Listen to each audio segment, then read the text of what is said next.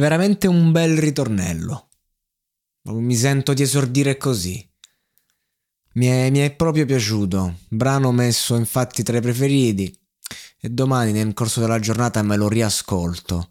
Sono quei brani che mi riascolto stando sul ritornello e poi lentamente ti piace anche la strofa iniziale di Jolier che insomma beh, proprio la classica strofa di rap napoletana sentita in quella tipologia e se devi andare a criticare, a giudicare da sto aspetto, la devi descrivere così, però sono quelle strofe che funzionano sempre, che quindi poi quando ti affezioni al brano ti affezioni tanto anche alla strofa, quindi bella, insomma, bella per Jolier, ma bella per Lazza, bella per Lazza che fa un ingresso non è quello che dice, ma è come te lo dice. eh, Lazza che è un artista che mm, da quando è iniziata questa roba che nel rap devi comunque cantare eh, ha sempre cantato e l'ha fatto con de- delle tonalità molto alte e ben lavorate.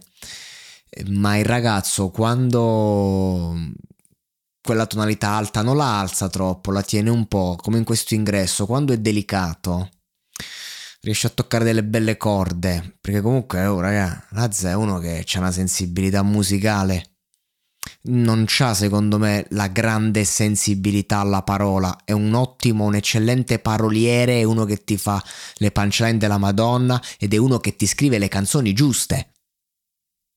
Suo album numero uno, più di tutti gli altri, per tante settimane, eh, 6 milioni di ascoltatori, punto.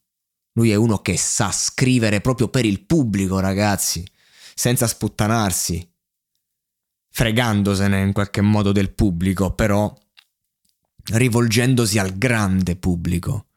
Quello che ti ascolta perché gode nell'ascoltare la tua musica, non quello che ti ascolta per la playlist, per la... anche, ma Lazza ha questo grande talento della musicalità e quando appunto abbassa di qualche tono eh, si rende più delicato, ti fa un ingresso che è emozionante, è bello, dovrebbe essere, non dico tutta così la musica, ma quando si vuole dare quella roba, ecco, lui l'ha data e poi ti fa la strofa.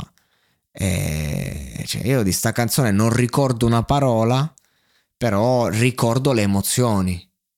E questo così deve essere quando fai un ascolto a impronta, perché io vi ricordo che il venerdì vengono fatte critiche e recensioni su brani appena usciti che ascolti una volta. Io personalmente faccio un ascolto, a volte anche mezzo ascolto e fingo di averla ascoltata tutta, quando magari eh, c'è un concetto che voglio esporre.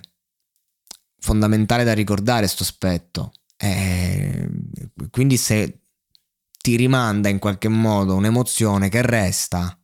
Nonostante sono partito con tutti i pregiudizi del mondo, perché quando vedo queste uscite, mille nomi, poi vedo i nomi dei vari produttori, tutta brava gente, tutta gente che fa le hit, tutta gente contro cazzi, ma che appunto sta lì comunque con l'esperienza, col cuore, insomma, cioè qua ci sta di mezzo pure quello che una volta si chiamava THG, che ha fatto gemelli diversi, insomma, eh, è che stiamo non è sto scredità. Dico solo che ognuno fa il suo mestiere. Quando leggo tanti nomi di persone che fanno il loro mestiere radunate per un singolo, io parto col pregiudizio. Ho il diritto di farlo? Lo faccio. Mi viene, mi viene da dire, ma insomma, se è fatto marketing o se è fatta arte? Ecco, in questo caso entrambe le cose.